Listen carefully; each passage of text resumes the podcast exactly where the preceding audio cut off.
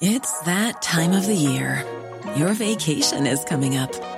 You can already hear the beach waves, feel the warm breeze, relax, and think about work. You really, really want it all to work out while you're away. Monday.com gives you and the team that peace of mind. When all work is on one platform and everyone's in sync, things just flow wherever you are. Tap the banner to go to Monday.com. Hiring for your small business? If you're not looking for professionals on LinkedIn, you're looking in the wrong place. That's like looking for your car keys in a fish tank. LinkedIn helps you hire professionals you can't find anywhere else, even those who aren't actively searching for a new job but might be open to the perfect role. In a given month, over 70% of LinkedIn users don't even visit other leading job sites. So start looking in the right place. With LinkedIn, you can hire professionals like a professional. Post your free job on linkedin.com slash people today. Planning for your next trip? Elevate your travel style with Quince. Quince has all the jet-setting essentials you'll want for your next getaway, like European linen, premium luggage options, buttery soft Italian leather bags, and so much more. And it's all priced at 50 to 80% less than similar brands. Plus, Quince only works with factories that use safe and ethical manufacturing practices. Pack your bags with high-quality essentials you'll be wearing for vacations to come with Quince. Go to quince.com slash trip for free shipping and 365-day returns. خیلی از اختراعاتی که دنیا رو تغییر دادن و ما اسم مخترعش رو می‌دونیم چندین سال قبل از اینکه رسما رونمایی بشن یه جای دیگه توسط یه آدم دیگه اختراع شده بودن ولی اسم اون آدم اصلیه هیچ وقت به گوش من و شما نرسید دو سال پیش شیشه نشکن اختراع شده بود ولی مخترعش رو کشتن. یا مثلا پنجاه سال قبل از اینکه جیمز واتس موتور بخار رو تولید کنه یه آدم دیگه تو آلمان اختراعش کرده بود. اما هیچ وقت به جایگاه جیمز واتس نرسید. امروز می‌خوایم ببینیم چرا همچین اتفاقاتی میفته این اپیزود روایتیه از شکلگیری انقلاب صنعتی.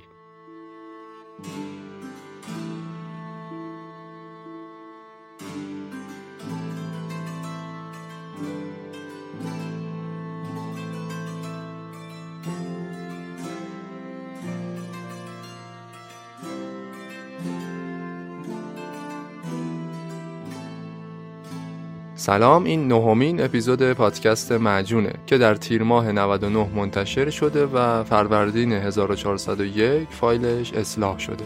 شما الان دارید فایل اصلاح شده رو میشنوید. معجون یه گوشیدنی خوشمزه است با طعم تاریخ اینجا با یه دیدگاه متفاوت تاریخ رو روایت می‌کنیم. سعی داریم تاریخ رو به صورت تلفیقی و عجین شده با موضوعات مختلف براتون تعریف کنیم.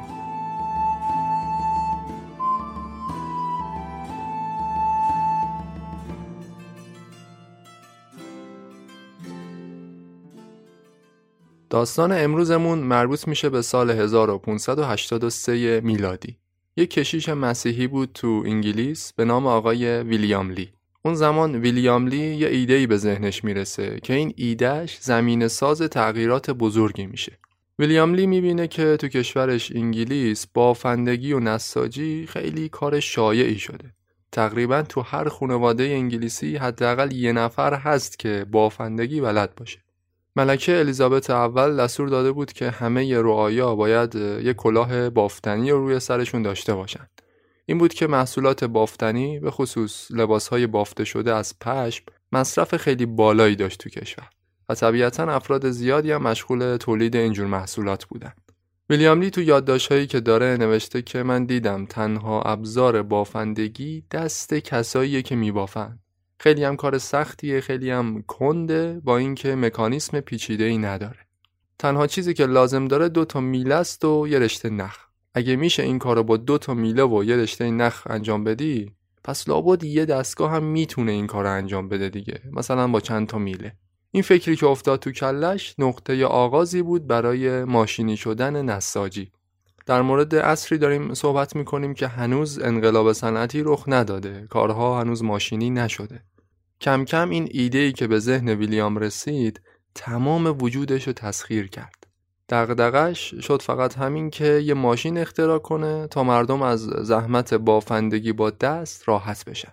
خودش میگه من تمام وظایفم و در قبال کلیسا در قبال خانوادم یه مدت فراموش کرده بودم تمام فکر و ذکرم شده بود این که یه ماشین بافندگی بسازم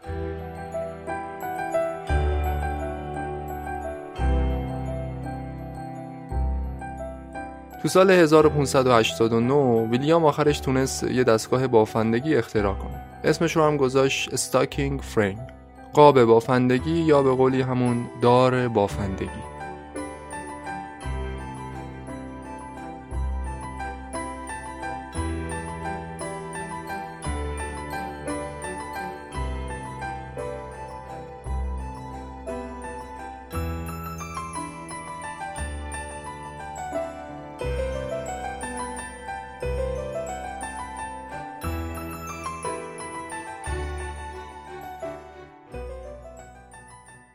خب این اختراع خیلی اختراع بزرگی بود.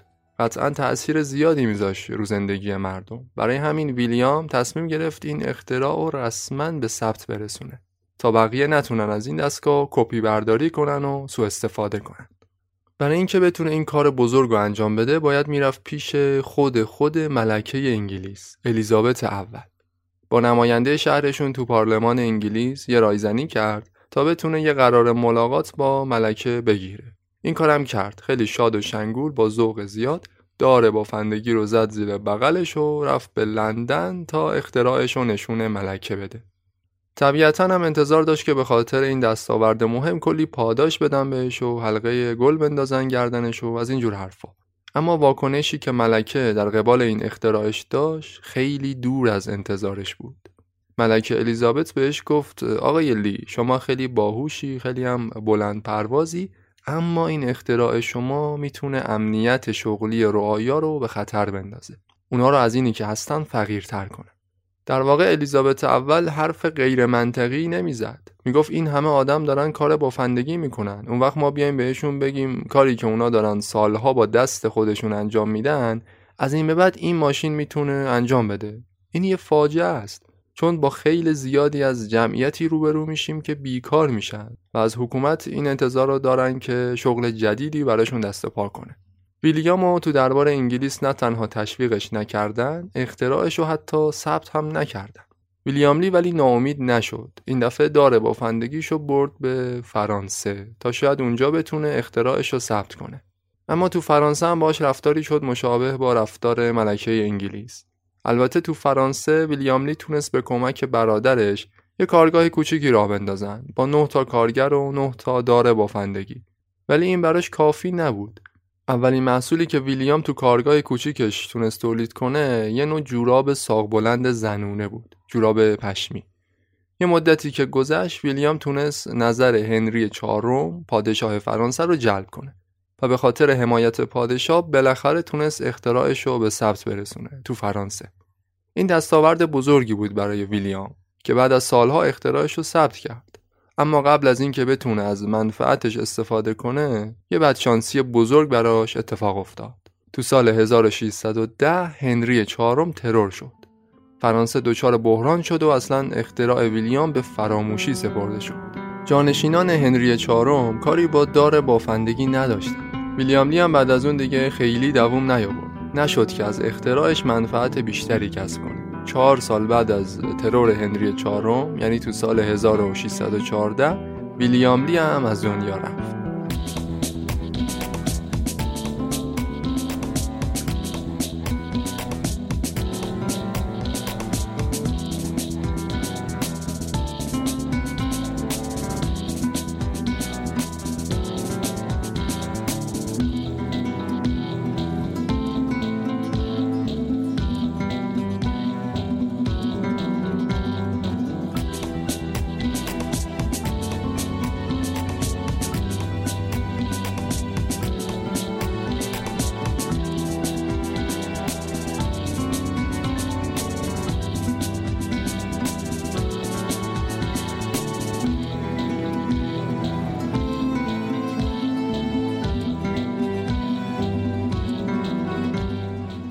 اما اختراع ویلیام همراه خودش به گور نرفت.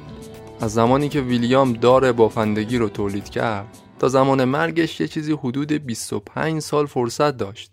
25 سال زمان برای اینکه دنیا رو با این اختراع تغییر بده. 25 سال برای همچین کاری اصلا زمان کمی نیست. اما ویلیام با وجود تمام تلاشهاش نتونست به اون جایگاهی که حقش بود برسه.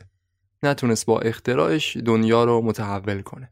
فقط به خاطر اینکه ویلیام تو شرایط بدی بود. تو ادامه اپیزود میگم که برادر ویلیام و یکی از شاگرداش تونستن تو قرن 17 هم دار بافندگی رو توسعه بدن و صنعت نساجی رو برای همیشه متحول کنن. اما قبل از اینکه بگم چطور این اتفاق افتاد می‌خوام ببینم چرا خود ویلیام چرا خودش نتونست همچین کاری انجام بده. یعنی چرا بعد از مرگش این صنعت تونست رشد کنه اما زمان خودش نتونست. چرا ملکه انگلیس اختراع ویلیام رو رد کرد؟ با اینکه می‌تونست با این اختراع منفعت زیادی به دست بیاره. جواب همه این سوالا فقط یک کلمه است. تخریب خلاق. اگه ویلیام لی موفق نشد اختراعش رو تو زمان حیاتش توسعه بده اگه ملکه این اختراع رو رد کرد همه اینا به یه دلیل بوده. تخریب خلاق. Creative Destruction یا تخریب خلاق همون عاملی بود که باعث شد ویلیام لی رو نادیده بگیرن. در واقع افرادی مثل ملکه انگلیس چون از وقوع تخریب خلاق میترسیدن با اختراع و نوآوری مخالف بودند. ویلیام لی هم قربانی همین ترس ملکه شد. حالا چی هست این تخریب خلاق؟ دقیقا با اختراع ویلیام لی قرار بود چی عوض بشه که ملکه اینقدر از این تغییر میترسید یه کمشو گفتم البته اگه نساجی ماشینی می‌شد آدمای زیادی که کار بافندگی رو به صورت دستی انجام می‌دادن خب اینا بیکار می‌شدن کشور با یه عالم جمعیت بیکار و فقیر مواجه می‌شد. حکومت باید برای این بیکارها شغل ایجاد می‌کرد که اصلا کار راحتی نبود. در واقع اگه این اختراع فراگیر می‌شد جامعه یه مدت دچار بیکاری می‌شد دچار فقر می‌شد و شاید هم بحران به وجود میومد اما این دوره یه دوره گذرا بود. چون حکومت با اختراع لی خیلی سریعتر از قبل محصولات جدید رو می‌تونست تولید کنه و از فروش و صادر کردن اونا پول زیادی به جیب بزنه. اما این اتفاق فقط به یه شرط به نفع مردم تمام می‌شد.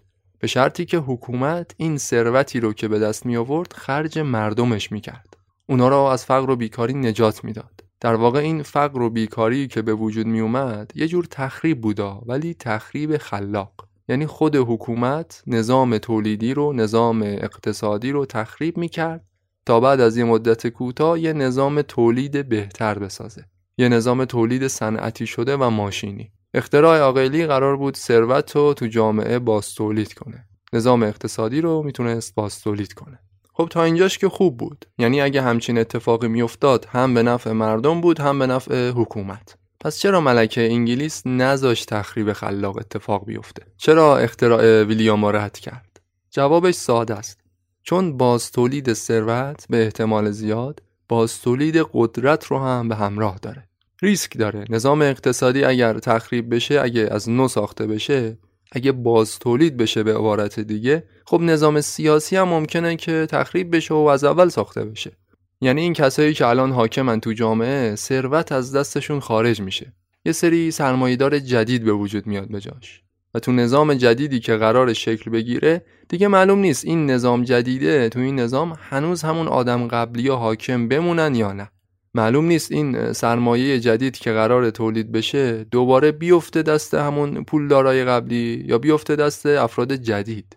تو اپیزود قبلی هم گفتم که این ثروت زیادی که می‌تونه قدرت و تسلط زیاد رو به همراه بیاره. پس بی خود نبود که بعد از انقلاب صنعتی های حکومتی تو اروپا از شکل ارباب و رعیتی فاصله گرفتن بیشتر رفتن به سمت دموکراسی و لیبرالیسم و سرمایه داری یعنی قدرت ارباب ها و حاکمان و پادشاه ها رفته رفته کمتر شد و یه طبقه سرمایهدار جدید به وجود اومد.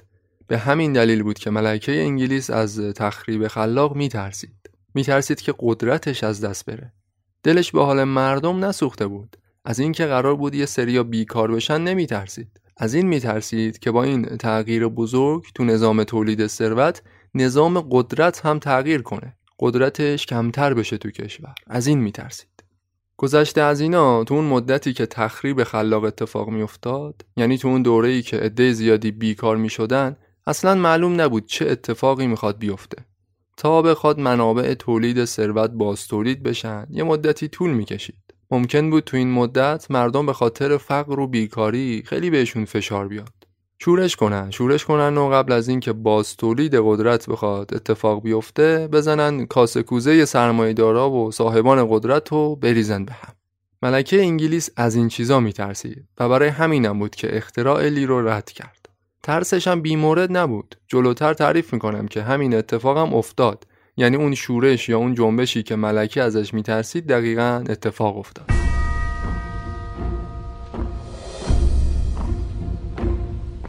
In good old Queen Victoria's day, industrial revolution meant bosses said, please, we need more employees, we need a solution. Who will climb our chimneys? Who will power our grids? Victorian families so desperately poor, they'll let us employ their kids. رفتاری که ملکه با ویلیام داشت اصلا چیز عجیب و غریبی نبود. تو تاریخ تو همون دوره ها و قبلتر از اون کم نداشتیم از این موارد یه داستان نویس معروف رومی نقل می‌کنه که یه شخصی تو روم باستان موفق شده بود شیشه نشکن اختراع کنه اختراع شیشه نشکن تو زمان روم باستان. خیلی جالبه. بعد این اختراعش رو با خوشحالی تمام برد پیش امپراتور روم تا یه جایزه چیزی گیرش بیاد. امپراتور بهش گفت از این اختراعت با کس دیگه هم حرف زدی یا نه؟ مختره از همه جا بیخبرم گفت که نه قربان یه راست آوردمش پیش شما. امپراتورم وقتی مطمئن شد که کسی از این اختراع خبر نداره گفت من اجازه نمیدم طلا مثل خاک بی ارزش بشه. دستور داد اون مختره رو اعدام کنن. جالبه دو هزار سال پیش شیشه نشکن اختراع شده بود ولی به خاطر ترس از تخریب خلاق از بین رفت.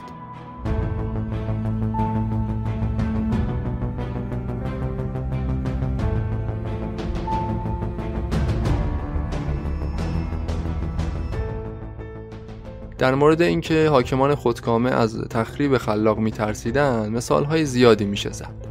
یه مثال خوب دیگه بگم که نسبت به قبلی جدیدترم هست.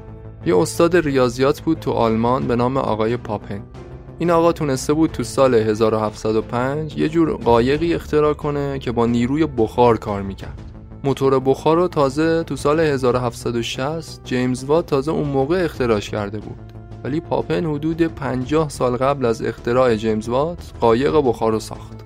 پاپن می‌خواست از یه مسیر خاصی با قایقش بره لندن ولی این مسیر تو انحصار یه سنف خاصی از قایقرانهای آلمانی بود. سنف قایقرانها از اختراع پاپن خبر داشتن. حمایت طبقه حاکم تو آلمان رو هم داشتن.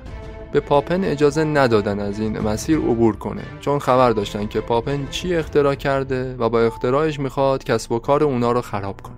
بهش اختار دادن که حق نداره از اون مسیر عبور کنه ولی پاپن جدی نگرفت قضیه رو. سرش انداخت پایین که با قایقش رد بشه از اونجا. قایقران های دیگه هم اومدن بهش حمله کردن و قایق بخار رو زدن تیکه تیکش کردن. هم بقیه عمرش رو تو بدبختی گذروند. همین الانش هم هیچ کس نمیگه موتور بخار رو پاپن اختراع کرد. همه میگن جیمز وات بوده.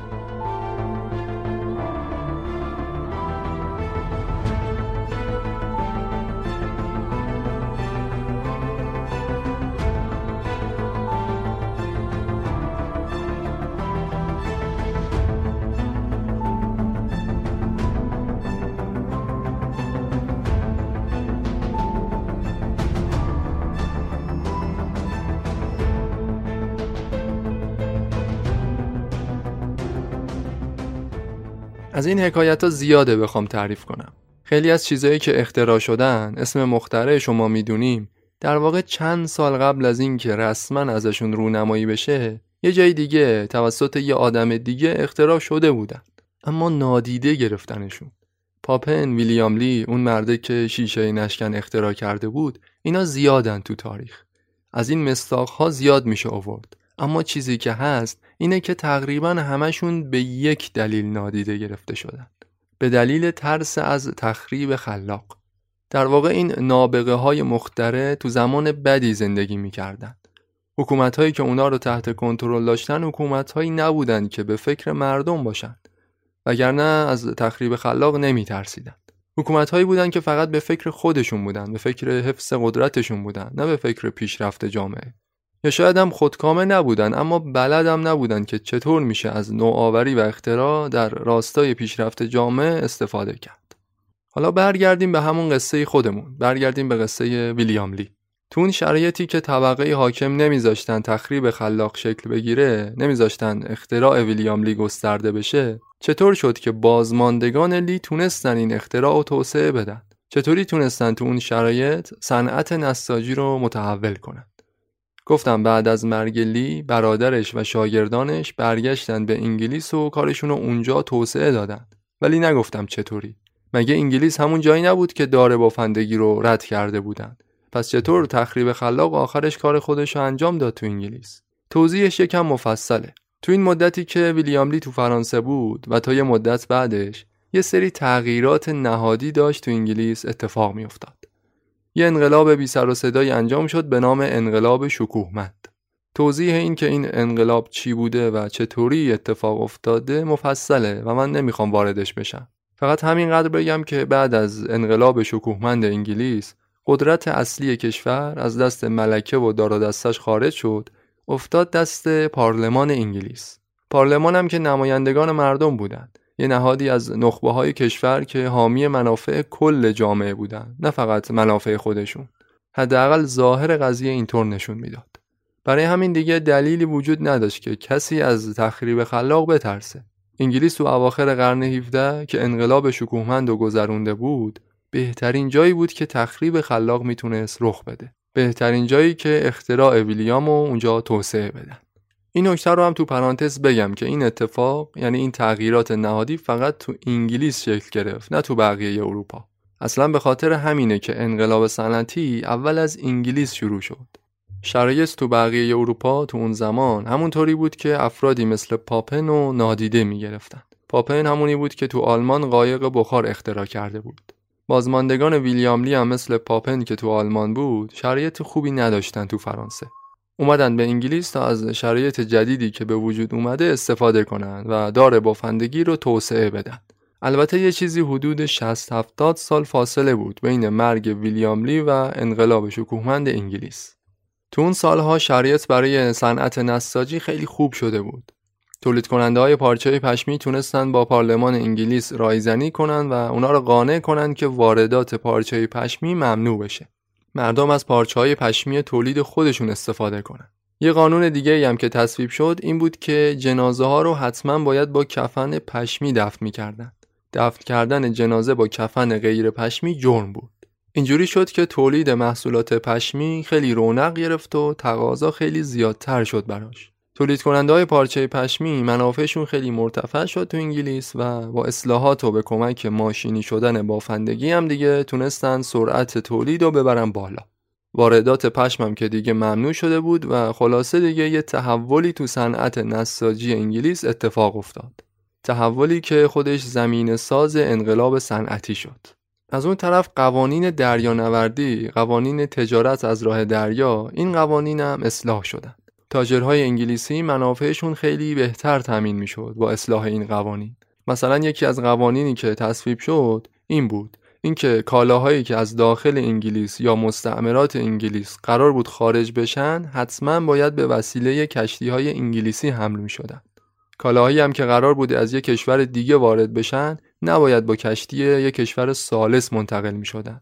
باید یا خود کشتی های انگلیس حملشون می‌کردن یا همون کشوری که داشت محصولاتش رو وارد می‌کرد. اینجوری تجارت و کشتیرانی انگلیس هم پروبال خوبی گرفت. پارلمان با تصویب این قوانین می‌خواست یه جورایی تجارت بین الملل و در انحصار خود انگلیس در بیاره. این بود که دیگه شرایط برای تاجرهای انگلیسی خیلی خوب شد. تولید پارچه پشمی هم که دیگه زیاد شده بود نتیجه این که انگلیس تبدیل شد به یکی از بزرگترین صادرکننده های پارچه پشمی. با اینکه تا چند سال قبلش خودش داشت از آسیا پشم وارد می‌کرد. شهر نتینگ هم و بعدش هم لندن شد قطب نساجی اروپا. این پیشرفت فقط به پشم خلاصه نشد. رونق صنعت نساجی تو انگلیس جرقه انقلاب صنعتی رو زد. یکی از بزرگترین تغییراتی که تا حالا دنیا باهاش مواجه شده. میگن انقلاب صنعتی یکی از سه تغییر مهمیه که تا حالا تو تاریخ دنیا اتفاق افتاده. خب این انقلاب صنعتی نیروی محرکش اون عاملی که راش انداخت صنعت نساجی بوده که اونم مدیون اختراع ویلیام لی بود. اصلا انقلاب صنعتی تو حوزه نساجی شروع شد بعد کم کم به حوزه های دیگه هم رسید کشاورزی رو متحول کرد دستگاه های جدید به وجود اومدن موتور بخار تولید شد کارخونه ها سر و سامون گرفتن و الی آخر که دیگه قصه شو خودتون می‌دونید.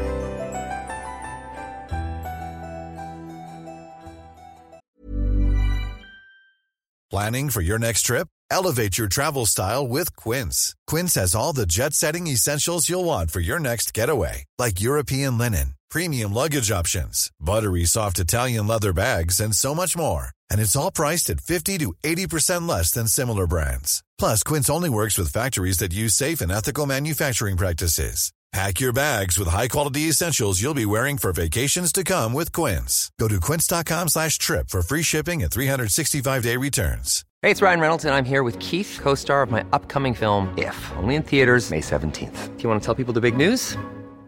All right, I'll do it. Sign up now and you'll get unlimited for $15 a month and six months of Paramount Plus Essential Plan on us. Mintmobile.com slash switch. Upfront payment of $45 equivalent to $15 per month. Unlimited over 40 gigabytes per month. Face lower speeds. Videos at 480p. Active Mint customers by 531.24 get six months of Paramount Plus Essential Plan. Auto renews after six months. Offer ends May 31st, 2024. Separate Paramount Plus registration required. Terms and conditions apply if rated PG. تو سال 1769 یه مخترع دیگه بود به نام چارلز آرکارایت. یه دستگاهی اختراع کرد به نام دار آب واتر فریم. کار ریسندگی رو به کمک نیروی آب انجام می‌داد. این اختراع هم یکی دیگه از اختراعاتی بود که صنعت نساجی رو متحول کرد. ولی خب این اختراع دیگه مثل اختراع ویلیام لی نبود که بخواد 150 سال صبر کنه تا به نتیجه برسه. خیلی زود آقای آرکارایت اختراعش رو ثبت کرد و اولین کارخونه ریسندگی دنیا رو تو انگلیس راه انداخت. شرایط هم اون موقع دیگه شرایط نوآوری و رشد و اختراع و همچین فضایی بود. خیلی زود اختراع آقای آرکارایت توسعه پیدا کرد. مخترعان دیگه اومدن این وسیله رو با version های بهترش ابداع کردند. یه جور دار ریسندگی ساختن که به جای نیروی آب با نیروی بخار کار می‌کرد. منتها همه اینا دیگه تو جریان انقلاب صنعتی و بعد از اون اتفاق افتاد. تو همچین اوضاعی که همه تقریبا خوشحال بودن می‌گفتن کشور پیشرفت کرده و ثروتمند شدیم و از کل دنیا چند قدم افتادیم جلو تو همچین شرایطی ولی بازم یه عده ناراضی بودن. انگار اون تخریبه که اتفاق افتاد خیلی هم خلاقانه نبوده. با اینکه منافع زیادی به دست اومد برای کل جامعه ولی تخریب خلاق تو انگلیس برای یه سریا خیلی بد شد. اوضاع براشون بد شد بهترم نشد. چیزی که داشتن و از دست دادن چیز جدیدی هم به دست نیاوردن. ضمن اینکه چند سالی هم بود که جنگ انگلیس با فرانسه ناپل اون شروع شده بود همین شرایط جنگی باعث شد به مردم فشار بیاد و یه عده با فقر و گرسنگی دست و پنجه نرم کنند این عده از کارگرا جنگ و عامل بدبختیشون نمی‌دونستند می‌گفتن انقلاب صنعتی پیشرفت صنعت اینا عامل بدبختی ماست. چون ماشین و جایگزین آدم کرده. می‌گفت پیشرفت و نوآوری برخلاف اسمش اصلا چیز خوبی نیست. ما به خاطر همین اختراعات از کارمون بیکار شدیم. از نون خوردن افتادیم.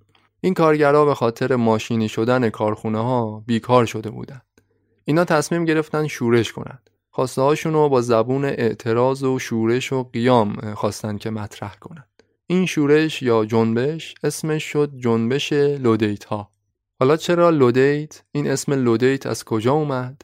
اینا اسمشون رو از شخص گرفتن به نام ند لاد یا ند لود. ند لاد البته یه آدمی نبود که موقع شورش لودیت ها حضور داشته باشه و مثلا بخواد این حرکت انقلابی رو رهبری کنه.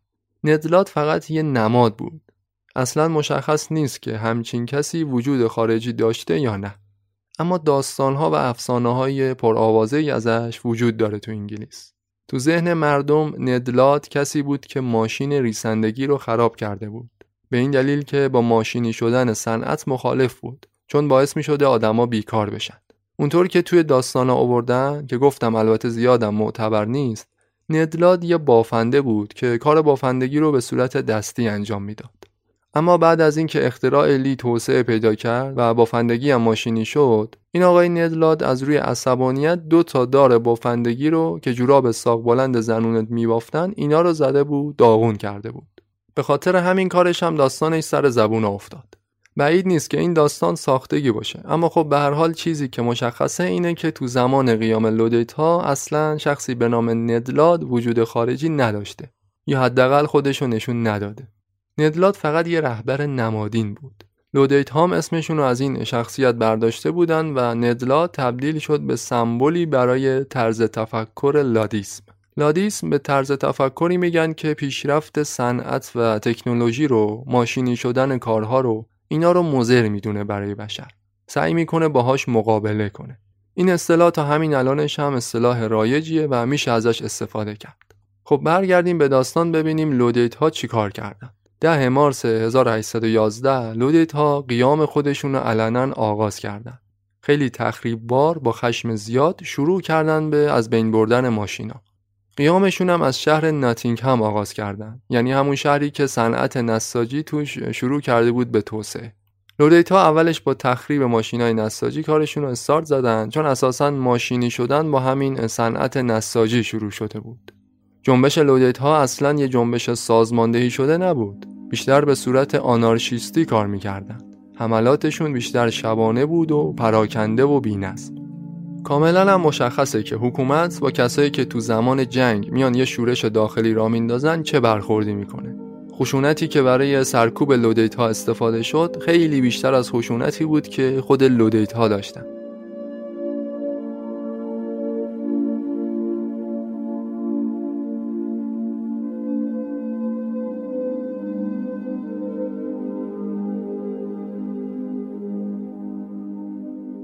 تو آوریل 1812 نزدیک شهر منچستر یه عده از لودیت ها یه دستگاه آسیاب و دزدیده بودن در حالی که می‌تونستن مالک اون دستگاه آسیاب هم بکشن ولی مالک اون آسیا به تلافی اموالش که لودیت ها سرقت کرده بودن به جمعیتشون شلیک کرد.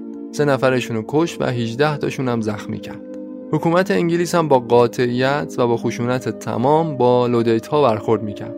هر گونه اقدام علیه ماشینا رو یه جنایت درجه یک اعلام کرده بود که مجازات سختی داشت مثل اعدام و تبعید. لودیت هم همینطور پراکنده و بینظم حرکت های اعتراضیشون رو ادامه دادن تا سال 1816 اما نهایتا به نتیجه خاصی نرسیدن. بیشترشون یا اعدام شدن و یا تبعید و زندانی.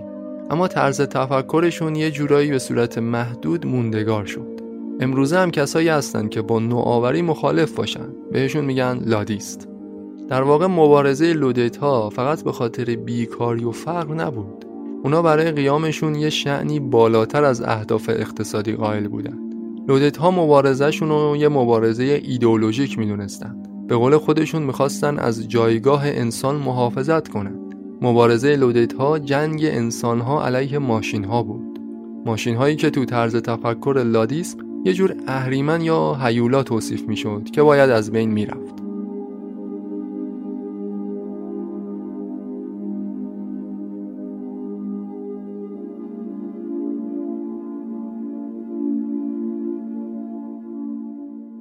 یه سریا معتقدن لودیت ها انسان های مظلومی بودن که حق داشتن اعتراض کنن حق داشتن شورش کنن. ولی یه سریای دیگه میگن نه. لودیت ها یه سری آدم متحجر و کچفهم بودن. به خاطر سطح فهم و درک پایینشون کلی خسارت به بار آوردن. حالا کاری نداریم که کدوم عده درست میگن یا تا چه حدی درست میگن. اما اختلاف دیدگاه ها تو این زمینه از یه جای دیگه میاد. از اینجایی میاد که اساسا پیشرفت فناوری و تکنولوژی هر روز داره سرعتش هم بیشتر میشه. این پیشرفت در کل به نفع بشره یا به ضررش؟ می‌دونیم دیگه هر نوآوری هر ماشین جدیدی که اختراع شده تا کارها رو راحت تر کنه همیشه یه ضررایی هم همراه خودش اوورده. حالا ما با اینم کاری نداریم که پیشرفت و نوآوری تا چه اندازه زیانباره برای بشر. ضررش اونقدری هست که جلوشو بگیریم یا منفعتش به ضررش میارزه. با اینم کاری نداریم. اما چیزی که می‌خوام بگم اینه که اساساً پیشرفت و نوآوری و ایده های جدید خواه ناخواه یه راهی برای ظهورشون پیدا می‌کنن. ما نمی‌تونیم در مقابل پیشرفت صنعت و تکنولوژی مقابله کنیم. یا حداقل تا یه جایی می‌تونیم این کار رو انجام بدیم. از یه جایی به بعد دیگه دست ما نیست. اینکه از فناوری جدید فرار کنیم راه حل فرار از بیکاری و فقر نیست. پیشرفت خواه اتفاق میفته ما اگه می‌خوایم پیشرفت تکنولوژی ما رو نابود نکنه باید خودمون رو باهاش وفق بدیم. نه اینکه ازش فرار کنیم. باید بتونیم یاد بگیریم درست ازش استفاده کنیم. بالاخره خیلی از دستگاه های جدیدی که تو زمان انقلاب صنعتی اختراع شدن نیاز به یه اپراتور ماهرم داشتن. یعنی مهارت های جدیدی نیاز داشتن. اونایی که رفتن مهارت جدیدا رو یاد گرفتن اونا برد کردن نه اونایی که باهاش مبارزه کردن. مثلا تو همین ده 20 سال پیش شما اگه می‌گفتید در آینده شرایط طوری میشه که خیلی ها می‌تونن با بازاریابی اینترنتی و digital marketing و با این چیزا پول در بیارن شاید بهتون میخندیدن ولی همینم هم شد. زرنگا اونایی بودن که خودشون رو با شرایط جدید وفق دادن. رفتن مهارت های جدید رو یاد گرفتن. بله فراگیر شدن اینترنت خیلی از مشاغل رو از بین برد تو کشور. ولی خیلی فرصت های جدید شغلی هم ایجاد کرد. حالا کار ندارم که کلا چیز بدیه یا چیز خوبیه. چیزی که مهمه اینه که این پیشرفت این تغییر اجتناب ناپذیره دیر یا زود اتفاق میفته ما نمی‌تونیم ازش فرار کنیم. حد اکثر تا یه جایی می‌تونیم جلوی تخریب خلاق رو بگیریم. از یه جایی به بعد دیگه تخریب خلاق یه راهی برای بروز خودش پیدا می‌کنه.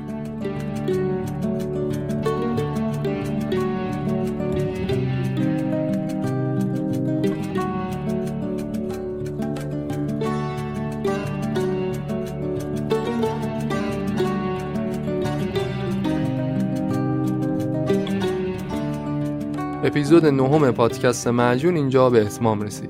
این اپیزود برگرفته بود از کتاب Why Nations Fail فصل هفتمش. کتابی که تو اپیزود قبلی و اپیزود یکم پادکست معجون هم ازش استفاده کردم. کتاب چرا ملت ها شکست می‌خورند نوشته داروان عجم اغلو و جی ای رابینسون معجون و من مسعود فهیمی برای شما تهیه و روایت می‌کنم. خیلی خوشحال میشم اگه از این پادکست حمایت کنید. حمایت های مالی شما کاملا اختیاریه و حتما تو روند رشد پادکست تاثیر مهمی می‌ذاره. لینک این حمایت مالی در توضیحات اپیزود موجوده. چه از داخل ایران و چه خارج از ایران می‌تونید حمایت های ارزی و ریالی خودتون رو به هر میزانی که مایل بودید انجام بدید. یادتون نره که مجون رو تو فضای مجازی هم دنبال کنید.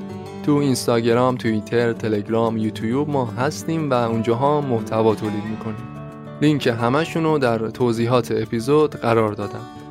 آرزوی بهترینا رو دارم براتون. شاد باشید و پیروز.